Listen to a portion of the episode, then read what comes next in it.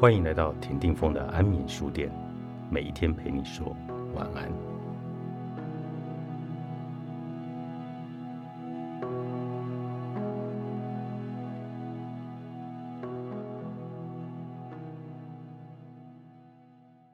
分手的伴侣们常常事后会回顾，后悔的往往不是他们的关系破裂、失去伴侣，而是他们必须放下一个人生的大梦。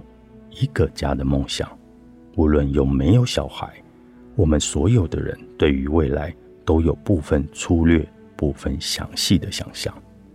依据年龄对职业生涯的规划，决定生不生小孩，思索是否接受国外的工作，还是我们要买下一间自己的房子。就算我们心理上还不想要确定，人会以某种方式来确定某些事是现在。或是三年之后要来做，还是先看看再说。基本上就是我想住在哪里，我要如何生活，家里要放置一张大木桌，让小孩们可以用餐及画画吗？还是宁可一切极简化，随时保持着机动性？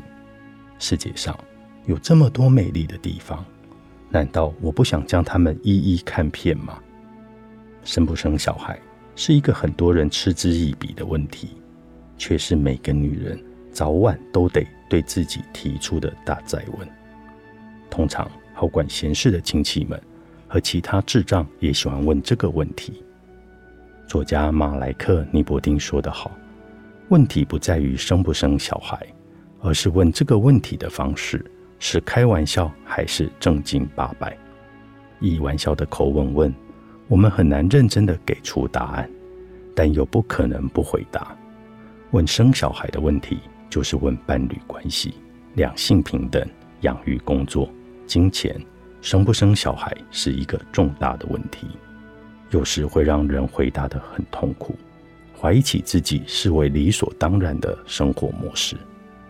这里又再度划分了男人和女人的世界。女人生育年龄有极限的事实，迫使他们考量是否要维持长久的伴侣关系。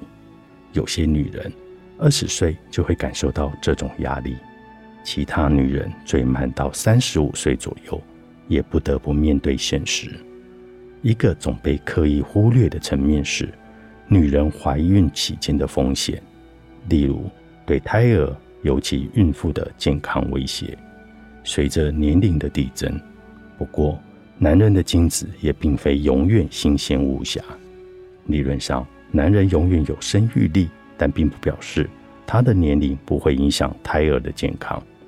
男人从五十岁开始，精子的品质会大幅的降低，基因突变率会相对的增高。只不过没有人讨论这些，社会普遍认为传宗接代是女人的事。基于此，男人比起女人较晚希望建立起固定关系，并非出于偶然。这是一个世界性的社会发展。德国联邦统计局针对结婚所做的调查显示，从1991年至2018年，男人结婚的平均年龄从28.5岁升高到34.6岁。女人也不断将一切事情往后延。女人较晚步入婚姻，平均结婚年龄从二十六点一岁升高到三十二点一岁，也比较晚生孩子。和父母相比，更换工作和居住地比较高。然而，这只是一种伪弹性。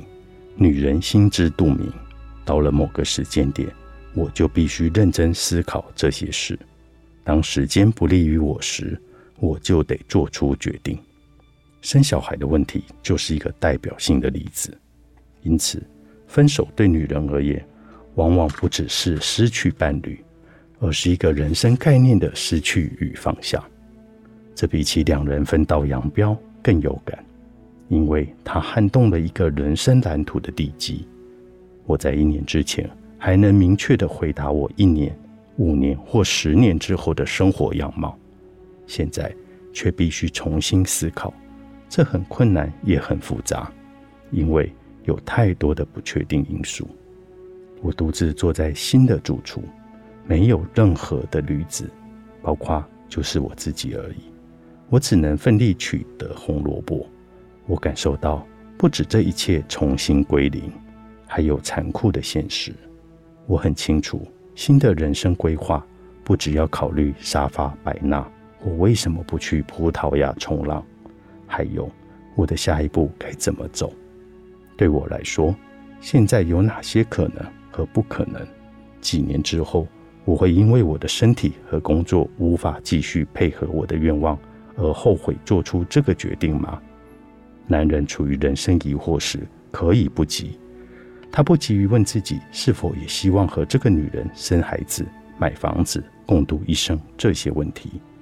在我们的社会里，男人可以比较单纯的去思念一个人，悲叹他所失去的东西；女人则认为他失去的是一整个人生的概念，而且他有一个非常具体的保存期限。更年期则令人心情十分的沉重。